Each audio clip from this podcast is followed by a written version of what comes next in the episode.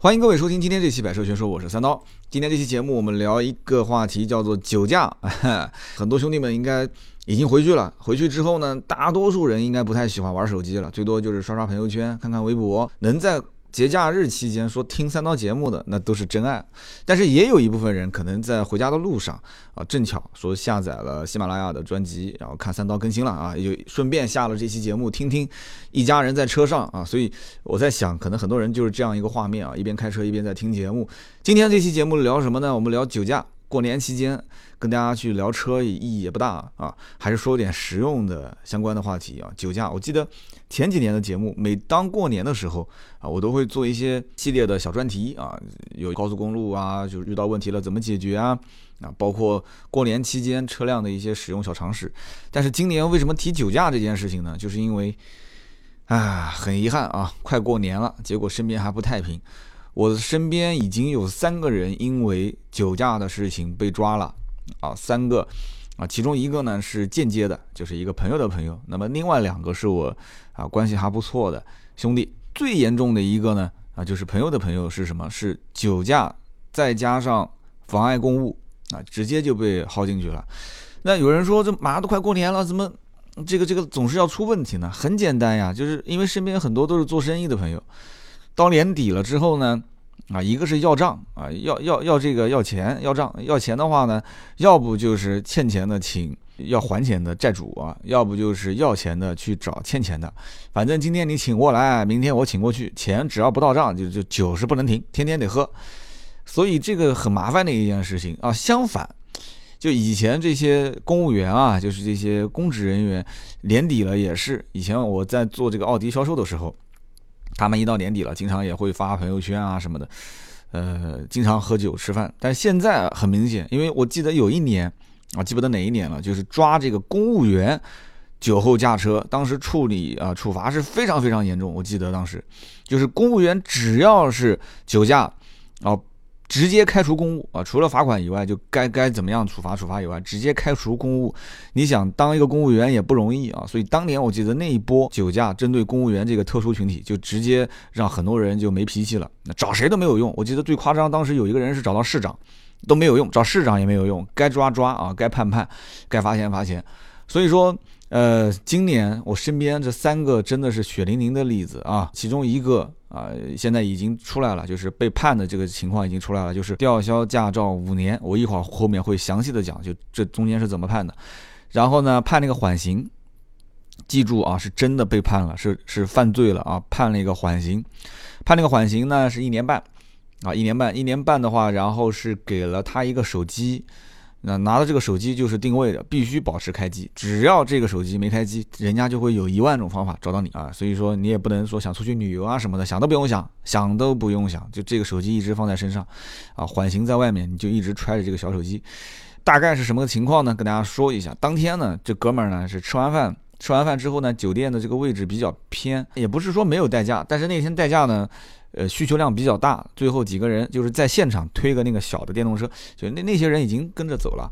他当时其实完全可以等一等啊，因为时间也不早了，其实可以找酒店啊，或者是自己你加点钱不就行了吗？对吧？加一点钱让别的代驾打车过来也可以嘛。但是呢，这哥们儿就抱着侥幸的心理，因为那个酒店一个是比较偏，二一个时间比较晚，而且第三个是酒店正好是南京的一个高速路。啊，就相当于是一个高速，具体的就不说在什么位置了啊。它是酒店一出门就是一个快速路，然后快速路直接转南京的绕城公路，从绕城公路一下来，第一个红绿灯直接一转弯就进到小区的那个范围了。所以他认为百分之百、百分之九十九点九是不会被抓的。谁还在高速公路上面把车拦下来说绕城公路上说，哎，我查个酒驾呢？不不现实的嘛，肯定是出了那个口。出了那个口，只有这一个红绿灯，有可能会被警察会逮下来。但是这个红绿灯在他的印象中，常年是没有交警的，更不要谈酒驾了。所以他就在想，这不可能，百分之九十九是不可能。那天晚上，反正这哥们儿就直接开了啊。所以这东西呢，就是这样啊，就是就像有人偷东西一样的，说，哎呀，就偷最后一次了，下次不偷了。百分之九十九不会出问题，结果就这百分之一啊，发生在别人身上，那都是百分之一。百分之一万分之一，但是发生在你身上，那就是百分之百。这个道理很简单啊，下了高架交警直接手一挥靠边啊，吹口气。他其实这哥们儿很有意思，什么话也没说，拉开车门就交警说你吹口气，他说不用吹了，我喝酒了。啊，这哥们儿也是真的挺爷们儿的。然后交警一看，这态度也挺老实的，啊，吹一下吧，叭一吹，大家知道啊，酒精含量八十毫升以上啊，那就直接是醉酒啊。饮酒跟醉酒，醉酒是最严重的，就走程序呗啊。这边走程序啊，那边就开始打电话了。哈，这细节我就不说了。打电话干嘛？不用讲嘛。一会儿我要讲，就是为什么酒驾在现在还是比较常见的原因。大家都是一旦遇到酒驾就找关系啊，就找关系。其实这哥们儿呢，啊，就我熟人，他可能也在听我节目啊。我也不说名字，也不说具体什么事情发生在什么地方，我们就随便说说。就是说这个里面最关键的就是这种心理的状态。我相信。今天听节目的人，肯定马上这次回到家或者已经到家了，难免是要喝酒啊。这心态是很关键，就是这种心态是什么？我可以我可以负责任的讲，就我这哥们儿被抓了，也是第一次酒驾被抓，他一定不止一次是酒驾，我可以百分之百负责任的讲啊，这么多年一直在酒驾，这是一种心理状态啊。他会发现说，哎，我这一次没抓，下次又没抓，反正我好像没什么事嘛，对吧？就一直有这样的心态，这个不多说了，大家都是成年人，一听就懂。酒驾的事件在南京啊，是全国皆知的一件事情。零九年的六月三十号的晚上，啊，五死四伤。虽然说人好像死伤的不是特别多，因为你可能哪个大巴车出了一个事故之后，一死就几十个人。但你要知道，很多的地方领导啊，死伤是根据人数来判断责任大小的。五死四伤其实算是非常大的事故了，当时叫做六三零特大醉酒驾车肇事案。而且严重到什么程度？因为当时媒体都在曝光这件事情，大家一听就知道了。我说的是什么？就是张明宝事件嘛，全国人民皆知的嘛。这件事情问题最大的一点就是，当时所有的媒体曝光最惨的就是那个孕妇啊。当时警察把她放到那个车上的时候，一个婴儿从她的身上掉下来，就这一幕让全中国多少人当时看的都是头皮发麻啊，眼泪直流的。你想想看，这么惨痛的教训啊，也是之后啊没多久，二零一一年的时候。啊，酒驾就开始进入了这个，呃，就是就是法案嘛，就是你以后再酒驾，你就叫什么呢？叫危险驾驶罪，就开始给按罪名处罚，就是判刑啊，就很简单的道理。啊，全中国第一个因为这个被罚的，大家也知道是个名人嘛，高晓松是吧？高晓松。找谁都没有用。高晓松后来做小说，大家一听高晓松的小说就知道这哥们儿是什么背景。你想想看，什么样啊？他说什么钱学森啊，或者是说谁谁谁的时候，都那个说的就像自己家隔壁邻居，当然本身也是他们家隔壁邻居啊，就讲自己家二大爷那种感觉啊。就是他这种背景一样啊，对吧？中央电视台该曝光曝光，所有的媒体该跟进跟进啊，对吧？该骂的骂，最后该抓的抓。当然了，具体抓进去之后是什么待遇，我们就不知道了。但这件事情肯定是全国皆知的。但是很遗憾，很遗憾的一点就是啊，就这件事情，就算已经，就算已经成为法律法规了，啊，就我们过年前就讲一讲这个事，大家这个都拎拎清，能帮助一个是一个啊，就已经列成法律法规了。知不知道？其实从一一年啊成为法律法规之后，到今天为止，已经是五年多了啊。今天是二零一七年，算六年。其实，在国内啊，你说酒驾的这个。这个案件的发生率是不是降了，降到百分之零啊？或者说，呃，以前是多少多少，现在是不是降了百分之五十啊，百分之六十啊？没有啊，没有。我看了一个数据，说只有百分之十八，只降了百分之十八。而且因为酒驾最终啊造成伤亡的这个数据，也只降了百分之十八点三。所以这两个数据为什么这么相似？我在想，是不是只要但凡酒驾，大多数直接都是把人一下子就给干死了？啊，因为你酒驾和酒驾造成人员伤亡这两件事情，这个是很麻烦的一件事情。三刀是滴酒不沾啊，这一点我觉得啊也也挺让家里面人放心的。我真的是任何场合，你任何级别啊，哪怕我是乙方，我是求人办事啊，该不喝我不喝，我就这态度。实在这事情你不帮我办了，我也就我掉脸就走了，无所谓的，对吧？你知道的，我这种人嘛，有有有些时候该跪舔跪舔。啊，这没办法，有些时候该怎样怎样，场面上的事情，大家我是属于那种反正人到屋檐下肯定低头的那种，我肯定是一早就把头给低下来了，都不用到屋檐下的。但是喝酒这件事情本身我就比较排斥啊，啊，偶尔吸点小烟，但是呢，酒我是特别敏感啊，我不太喜欢喝，呃，对外宣称就是啊，喝酒这个有点啊，有点这个过敏啊，其实过不过敏自己心知肚明嘛，这件事情反正是不喝。那么酒驾的这个情况为什么那么频繁啊？而且你想，全中国最有名的那一起酒驾事件，就是张明宝事件，是在南京。我我当时也是，我骂那个兄弟，关系也不错。我说我真是不想讲你了。张明宝事件零九年在在南京发生之后，从那一刻开始，全中国查酒驾最频繁、最严，交警大队看的最重的，就是关于酒驾这件事情的，就是南京啊！南京真的是全中国查酒驾最严、最频繁的城市之一，毫无疑问。你想想看，现在的领导啊，很多包括几个大队的大队长，现在慢慢有的都升上去了，这这些你想想看，就谁愿意说将来再发生一件事情在自己手上？对吧？每一个片区，不管是哪个交警大队，肯定没有人愿意啊！啊，南京当年的这个事情是全国皆知，所以这件事情是不允许再犯。中国人就讲究这句话嘛，就不要在一个地方同时跌倒两次，对吧？事不过三，但这种事情别说过三了，过二都不行。讲到底就几句话，第一个呢，就是酒驾处罚还是不严重。还是不严重，这里面基本上也就是，如果你是饮酒驾驶，最多也就是拘留啊，拘留一段时间。但是我还真没见到说能拘留很久的，讲是讲说可以拘留，呃，就按照刑法啊，就可以拘留个一到六个月啊，怎么样？但其实大多都是缓刑，而且有的找找关系这些东西，哎，其实怎么说呢？立法归立法，执行又是另外一个层面，很多而且都是取保候审，哎，这个东西太轻还是太轻。等会儿说说国外是怎么处理酒驾的啊？还有一个呢，就是酒驾非常难抓。有人讲说这怎么难抓呢？就吹口气不就知道哪个人喝酒，哪个人没喝酒了吗？这不是哪个哪个人喝酒没喝酒的问题。当然了，你抓到了，你车子停在那个地方吹口气那是没问题。这里面有一个关键性的问题是什么？就有一个事件，就是讲这个厦门交警当时凌晨五点多六点钟左右查酒驾，那个时候正好是。当时是什么？是世界杯吧，还是什么？我当时记得欧洲杯啊，当时是欧洲杯，六月份啊，当时是呃去年的六月份，欧洲杯就有个哥们儿啊，有个哥们儿说夜里面十一二点，他自己说是这么说的啊，说十一二点钟喝了两瓶啤酒，然后开车在路上，结果在这个沈海高速抓了以后呢，就要测这个呃酒精含量。结果说折腾来折腾去，最后说吹出来是多少？二十六毫克。二十六毫克什么概念？就是饮酒驾驶，饮酒就是二十嘛。有人讲说这个二十毫克听起来就那么一点点啊，就那么一点点。二十毫克到底是喝多少酒呢？啊，网上有人说是喝一瓶啤酒，有人喝是是喝两到三瓶啤酒，两到三瓶还是三杯，我记不得了。等会儿后面会有有详细的这个数据指标啊，跟大家说一说。我们也找了很多相关的一些资料，因为我对酒这个东西真的不是很在行啊。结果这哥们儿呢，在厦门这个事件，我相信有人应该是看到过的，因为当时这个哥们儿发的帖子里面是有一句话会激起民愤啊。他说，呃，交警抓到他之后啊，然后这交警就说了，说，哎呀，呃，这个月我刚刚抓了三个啊，我还差两个。但这句话就让很多人就觉得，网民的你知道的，网民都反正也不是实名制的，就开始要要要要骂要喷了。抓了三个，还差两个，那这是什么个意思呢？那就是说每个交警都是带任务的了啊，就带任务的，抓不到，那那那想方设法，想方设法也得要找找一两个来充个数字，是这个意思吗？所以就挑起了网上的一些这种争论，很多人就觉得说，凌晨五点之后你还要抓酒驾，你这不是就是为了抓而抓吗？啊，有很多人就是这样的一个观念，所以你看很多这个社会的舆论就很很搞笑，大家都。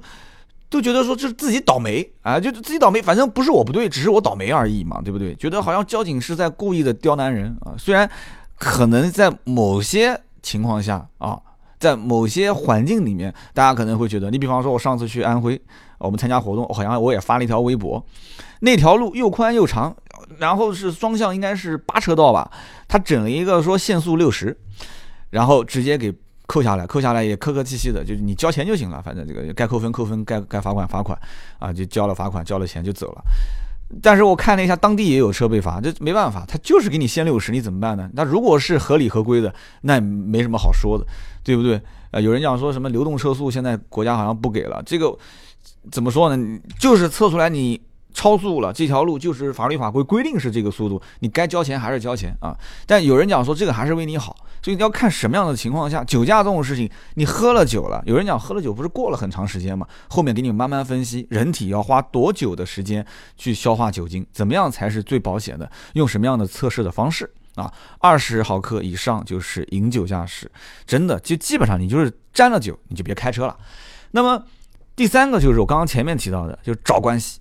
找关系这个风气，我可以这么讲，今年我身边的这三个呃喝了酒之后被抓的，每一个人都是动用了自己的关系，各种各样的关系。那你说找关系到底有没有用呢？哎，我再给你讲一句，还真的有用，还真的有用。那具体有用到什么程度，这个就不方便去透露了啊。就这里面，毕竟每一个你看啊，但凡是交警，只要一拦车啊，只要任何的违章，旁边那个人第一个反应是什么？拿起手机开始打电话，是吧？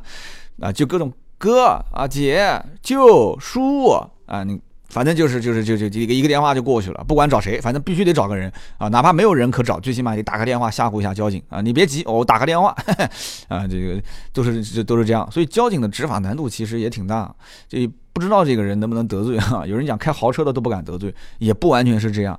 大家知道，就是我前两天发微博，我说我在拍一辆这个超跑。那天晚上我跟几个这个开超跑的哥们在一起吃饭，他们也是在讲，对吧？他说改装车。包括因为超跑的这个排气声浪都是比较响的，经常开到一个什么样的位置之后，旁边的这个小区居民都会打电话，就是你要如果路过也就算了，但是你们如果在那边聚会，或者在这个路段来回开，嗯，人家就会打电话说扰民啊，交警也不会罚你钱，就是说你们赶紧走啊，赶紧走，你要是还不走的话，那就可以找各种各样的方法，各各种各样的理由啊，查出一两个问题点，直接让你啊吃不了兜着走，所以不要跟交警去较真。这是公认的啊，这是公认的。交警跟你谈，你就态度好一点啊，从重处罚变成从轻处罚，从轻处罚谈一谈能不能不处罚，你跟他好好说，对，好好说。所以说这个里面就问题呢，说大也不大啊，说小也不小，关键看你是怎么去化解。每一次跟交警沟通啊，都要当做是一个啊，就是这个这个公关危机一样的啊，要要要该装孙子装孙子啊，别当爷。这个时候不是当爷的时候。我刚刚不说了那么？其中有一个哥们儿酒驾之后还袭警，所以他。当时找到我说说这个刀哥能不能想办法找找关系？我一看是酒驾，因为前面一个酒驾的哥们儿刚找过关系。你讲个开玩笑的话，这是熟门熟路，反正办一件事情也是办，不如办两件事情一起办了。那么第二件事情找进来之后，然后就我问了问了这个之前找关系的哥们儿，哥们儿说你问一下他，呃，这个这个酒驾之外有没有其他的事情？我不知道他问这句话是什么意思。结果我转述了一下，还真的有事情。他说这个还有一个妨碍公务，然后上面这个关系这个层面就问了，说妨碍公务，妨碍谁公务啊？是交警还是交警以外的人？然后对方回复说是交警啊。对方说这个关系就不要找了啊，就不要找了，该怎么处理怎么处理了。他说是交警，所以说一定要记住啊。这我不知道具体他这句话后面的含义是什么，我就不知道他为什么要分交警和交警以外的。反正就是一听说是妨碍公务，一听说是交警。你找什么关系？那边也不理你了，说不行不行，就这个我们就不那个了啊，就就不帮你去处理这件事情了。所以找关系真的是一个非常坏的风气，但是没办法，中国人中国大环境就是这样，就是人情社会这个东西，哎，怎么讲呢？酒驾都是他们感觉啊，就但凡是敢酒驾的，都感觉说自己的运气比较好。你运气好，你为什么不去买这个彩票呢？啊？买个彩票中点钱，你不就有人帮你开车了吗？被抓之后呢，也都认为说自己的关系都能搞得定啊，搞不定反正花点钱不就行了嘛，对不对？哎，这是何苦？我真是有点想不太通啊。反正我也不喝酒啊。最后一点就是什么呢？就是这个危害驾驶的罪名，其实在国内，我可以这么讲，真的绝大多数的人是不太能够理解的。就什么叫危害驾驶？啊，我是个老司机，我喝的还是很清醒的。我在路上开车，我这么多年，我都甚至连违章都没几次违章。那你怎么能说是我危害驾驶呢？对不对？就是你要告诉他危害驾驶到底具体怎么判，能判多严重？身边也没真的是，因为好多人酒驾之后被抓，哪怕是被判，没看到哪个人真的是被关进去，就关了一个一年半载的。就是真的，身边人是没有对这个事件有一个非常非常清晰的认识。如果真的身边哪个人啊，就因为酒驾被抓了，抓完之后立马就被判了，判了之后一年之间你就看不到他了。老隔壁老王过两天就被判进去抓进去了，那这件事情我相信至少能影响老王身边一大批的人，大家会觉得说真的是被抓啊，真的是坐牢啊，开玩笑，坐牢是多丑的一件事情啊啊！但是很遗憾啊，身边酒驾的人挺多，但是真正坐牢的人。不多，几乎是没有啊。好，我们就继续往下说，我们就说说这到底喝酒之后多久能开车呢？你说喝酒，有些人是真的避免不了。有一个说法就是，人在饮完酒之后，五分钟的时间就可以在血液当中发现酒精含量，啊，就那么快。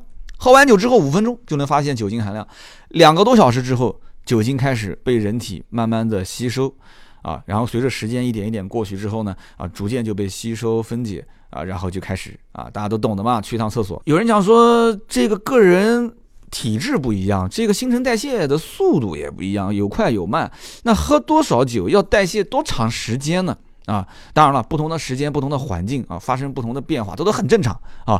正常有我看到一个数据讲，人体是每一个小时，要大概啊，正常大概是代谢十到十五克的酒精，十到十五克的酒精。那么你这么算呗，就讲简单一点，就是喝一斤白酒，喝一斤白酒就是五百克。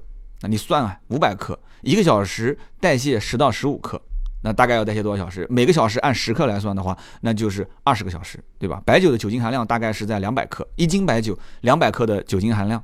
嗯，那就是二十个小时嘛，一个小时消耗十克，那就是二十个小时，算的有点有点太辛苦了。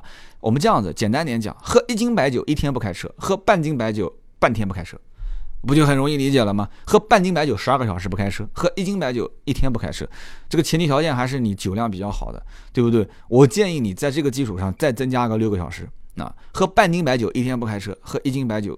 啊，就是一天半，啊，然后有人讲说，那过了一天，过了一天半，但我感觉还是有一点点这种，这个喝酒后的感觉啊。有些人还是比较小心的，说那我这个怎么办呢？多喝茶啊，这个也是我查询到比较官方的说法。第一个多喝茶，第二个多运动。喝完酒，你啊，你在家不行，举举哑铃啊，跑跑步啊，骑骑自行车或者怎样，多多发发汗啊，运动运动，让身体的新陈代谢加快。如果到最后你感觉还是不行，感觉还是有一点那种喝了酒之后的感觉，一般有两种方法啊是可以进行测试。第一个就是单脚站，呃，另外一只脚悬空，一只脚粘着，坚持个三十秒，你可以让旁边人给你数个数啊，三十秒，三十秒之后，如果说你能保持平衡。哎，不怎么晃悠，基本没问题。单脚站啊，那如果说三十秒左右啊，你开始有点摇摇晃晃的啊，然后把脚放下，对不起，这个时候你可能多多少少还是有一些啊，还是有一些这个这个酒精的这个这个这个反应，还是有些酒精的反应啊。右脚距离地面十五公分，左脚站着，单脚站。还有一个叫做步行回转测试，什么意思呢？就是说自己你沿一条直线走个九步啊，九步到十步，然后呢边走。边数啊，一二三四五六七八九，走一条直线，完了之后呢，转身按原路走一条直线回来。啊，如果说你返回的过程当中，就是你你你中间要是停下来了，或者说你为了保持身体平衡，你开始张开手，因为这是自然反应，你开始感觉哎有点不平衡了，为了保你为了保持走直线，你感觉有点不平衡，你开始要张开手，或者你感觉好像走歪了，你停了一下，对不起，这个情况下啊，你有可能还是有一些酒精反应。所以这个东西呢，就是测醉酒啊。你如果是饮酒，是不一定能测出来，因为饮酒人还没醉，醉酒。所以我们就说一说这个酒驾的标准到底是什么个概念？酒精含量二十到八十之间，啊，就一百毫升当中有二十毫克到八十毫克之间，你属于是饮酒。其实很多人应该知道，饮酒是怎么样？饮酒抓到之后是扣六个月的机动车驾驶证啊，扣你六个月，但最终还是会还给你的啊。另外是罚一千到两千。那么饮酒这个驾驶呢，也会被拘留。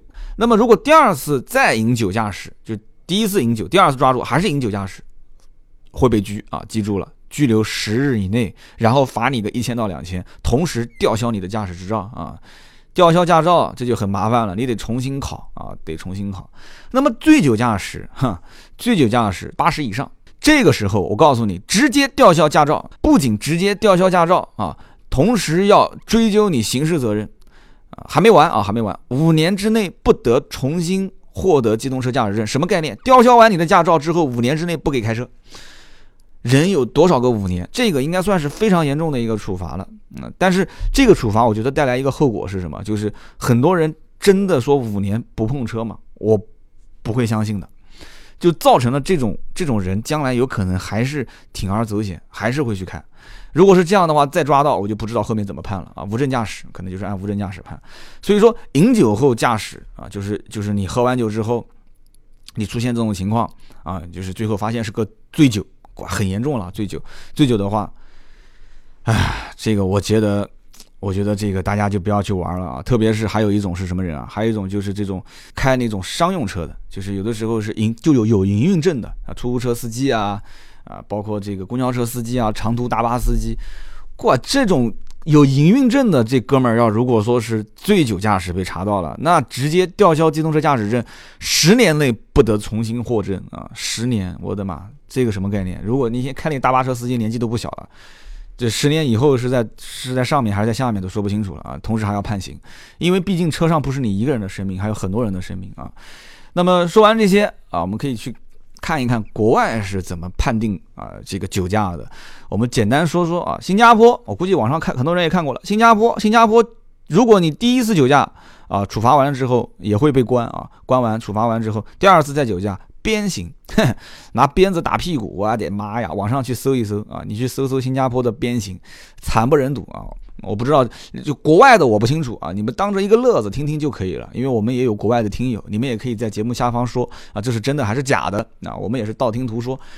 日本有一个制度很有意思，叫连坐，就大家知道连坐是什么意思？就一人犯法，全家都得承担啊。他这个连坐有点意思，就是不仅仅是开车的人，这个挺好，这个挺好，真挺好啊，包括陪酒的啊，提供酒水的，陪酒就是劝酒的。包括坐在车上的人啊，为什么坐车上的人也要罚呢？哎，你坐在车上，你知道他喝酒了，你干嘛还让他开呢？对不对？你知道他喝酒了，你不要让他开啊。如果你没喝，你开；如果你也喝了，你们两个人找代驾啊。据说我们国家零九年的时候，公安部也给全国的交警下发过啊一个叫做酒驾意见的这个草稿，但是呢，最终没执行。这个草稿里面就提过一条，叫做建议酒驾的司机连同乘坐的乘客一起予以处罚。对不对？诶，他你说他要是醉酒了，那你要是清醒的，你为什么不提醒呢？啊，这个很有意思。国很多国家都是有类似的处罚。马来西亚，马来西亚就是男的要是酒驾，老婆一起关，老婆哪怕你在家睡觉也不管，逮起来一起关。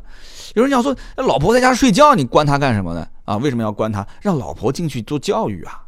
别人教育他没用啊，老婆带着孩子哭哭啼啼的，没有你之后我们家怎么办呀？你是顶梁柱啊！啊，就你你给他啊，这个给他一种画面感，可能这个哥们儿就将来啊就不就不酒驾了啊，这很有意思啊。马来西亚，那美国的酒驾，因为它是各个州定自己的规定啊。美国酒驾有有是这么说的，说啊，密苏里州呢，呃，一次劝不行，两次罚还是不行，第三次怎么办？第三次直接给你带到医院。啊，让那些缺胳膊少腿的，就是一些呃酒驾事故的那些啊残疾的各方面受害的啊，呃植物人啊，就你进去照顾他，哎，你去看看酒驾之后，啊，如果真的要是白白了也就算了，如果是没有白白的，就这种这种是什么情况？我觉得看这个更难受。你去照顾这些病人，那么洛杉矶呢是什么？是给一个。呃，车子里面装一种装置，这个呢跟加拿大有点像。加拿大酒驾之后也是说安装一个叫做啊互动式点火系统。什么叫互动式点火锁啊？互动式点火锁就是对着那边吹气，呃，一吹气发现说酒精浓度超标了，就没办法点火啊。美国那个 洛杉矶也是的，发现这个车子里面酒精有酒精的这个。散发出的这个味道非常敏感，它就不允许你点火啊！我在想哪一天万一要是身上查一点那种就是像酒精，就是有消毒的，在哪边磕破掉了，在在在身上涂一点的话，或者哪些香水，有的香水里面香水为什么散发的那么快？其实里面也有一点点酒精吧，应该啪啪啪喷在身上，结果一上车发现，呃，香水气味过浓，车子无法启动。加利福尼亚啊，加利福尼亚据说是第一次罚款扫大街啊，罚了钱之后扫大街。第二次是干嘛？第二次直接参观停尸房，参观停尸房，然后看尸体解剖。这个我是有点不太相信，你你强制别人看尸体解剖，这个画面有点太残忍了啊。但是挺好啊，这个挺好。土耳其啊，土耳其是说把人压到三十二公里之外，强迫他步行回城。这个我倒有点不太相信。你把他压到三十二公里之外，让他自己走回去，万一要是路上出点事情了，你这个警察负不负责呢？对吧？一个人孤苦伶仃的走三十二公里，啊。你是不是警车在后面一直跟着，然后他在前面走啊？但这个万一他要走个一天一夜，你还跟一天一夜，这个我不太相信。如果有土耳土耳其的这个兄弟们啊，或者了解土耳其的，说一说这是不是真的？还有就是澳大利亚，澳大利亚是什么？澳大利亚就是如果你。老是酒驾啊，屡教不改，二进宫三进宫，最后是什么判刑啊？然后用报纸来公示你啊，报纸公示，把你的大头贴、司机的近照贴上去啊，然后公示你的姓名、年龄、开的车型、车牌照、被扣的地点啊，包括当时的酒精含量。哎，我怎么感觉说的是有点像最近发生的那个姓周的那哥们儿？啊，也是照片、姓名、年龄、开什么车，然后车上有什么东西啊，然后发生了什么事情？啊，报纸公告就是澳大利亚，然后呢，这个还有一些。小小国家了，就是这个波罗的海的三国啊，像什么立陶宛啊、爱沙尼亚、拉脱维亚，这个这个这个，他们几个国家就是什么呢？给你牌照上面加一个特殊的字母啊，就是加个 O 啊，是零还是 O 啊？O，把这个 O 放在上面，然后你们就会看到说，哎，这哥们儿一看就是酒驾，离他远一点啊，离他远一点。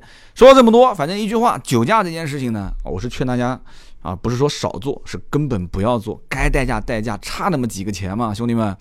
代驾，人家代驾也不容易，家里面也有老婆孩子，让这些人帮你开啊，一来呢自己可以这个这个规避到一些风险，二来呢你也是做出了一份公益啊，让这些代代驾的兄弟们都很辛苦的，那么晚在外面，对不对？我要是喝酒，肯定是给他们帮我代驾，不用说的嘛，对吧？我觉得他们真的很辛苦，我觉得他们比那些。真的，其他的什么开滴滴呀，这些人我觉得辛苦很多，因为没没办法，他们就常年在外面，真的是推个车子在那个酒店门口啊，不管是下雨下雪，就在那边等着。你人家推个车又不给进酒店大堂，这怎么办呢？真的是很辛苦。那么继续往下讲啊，就是说妨碍公务罪，我刚刚说了，我其中有个哥们儿是因为妨碍公务罪数罪并罚。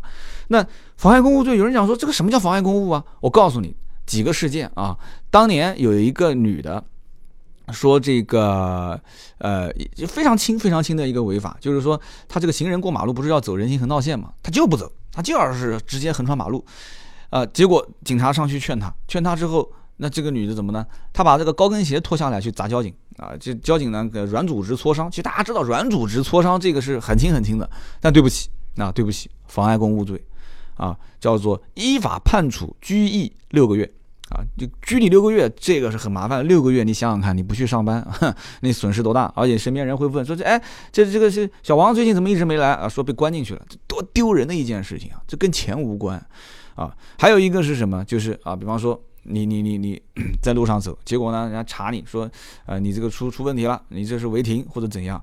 结果你啊啊，跟跟这这个这个交警推推搡搡的，结果你说你要开车，一上车门，然后交警他会拉你车门嘛，你吧唧一下把车门给关上了，结果车门一关上，把交警的手给夹了啊！这是身边也有正儿八经发生这个事情的啊，叫做拇指肌腱损伤。你到医院去查拇指肌腱损伤，我估计你平时偶尔要是打个篮球搓一下弄一下，也会遇到这种情况。对不起。妨碍公务罪啊！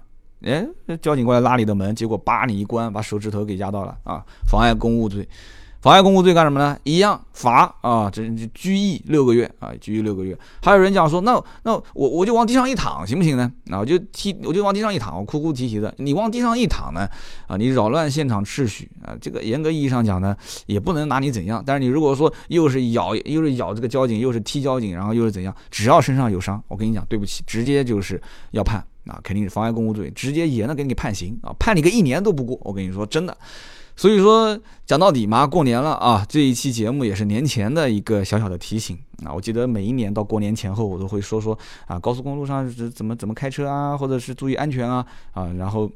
车子过年期间如何保养啊？如何去啊洗车啊？就是怎么省钱？今天这期节目呢，讲的虽然有点严肃，但是我希望大家真的过年期间啊，喝酒在所难免，但是一定要有一个自我保护的意识。酒驾这个问题啊，说实话我没有什么深刻的体会啊，我滴酒不沾。但是我身边这些血淋淋的例子，希望说给你听。你们不想听故事吗？啊，说给你们听，你们能因此啊予以为戒。我希望你们不是说刀哥节目好久没听了啊？为什么呢？因为我刚被放出来啊，希望不是这样，希望希望不是这样啊，希望不是这样。你要知道，交警过年期间啊不放假，嗯，别指望交警过年期间放假了，人家交警过年期间上班排班的表比你还密，哈，比你还密集。为什么呢？保障我们这些啊小老百姓就是人身安危嘛啊。但凡是过年期间，交警一定会上。啊，马路上去查酒驾，不用说了。今天这期节目呢，聊了这么多，希望对大家有帮助啊！感谢各位收听，呃，喜马拉雅的节目《百车全说》，包括叮叮叨叨聊汽车，过年期间不停更，周三、周六我的节目两期更新，周四叮叮叨叨的节目更新。同时关注我们的订阅号和微博《百车全说》，我们会告诉你过年期间我们怎么玩啊！我们过年期间有直播，还有发红包哦，看看我们的微博跟微信吧。好，今天这期节目就到这里，我们下期接着聊，拜拜。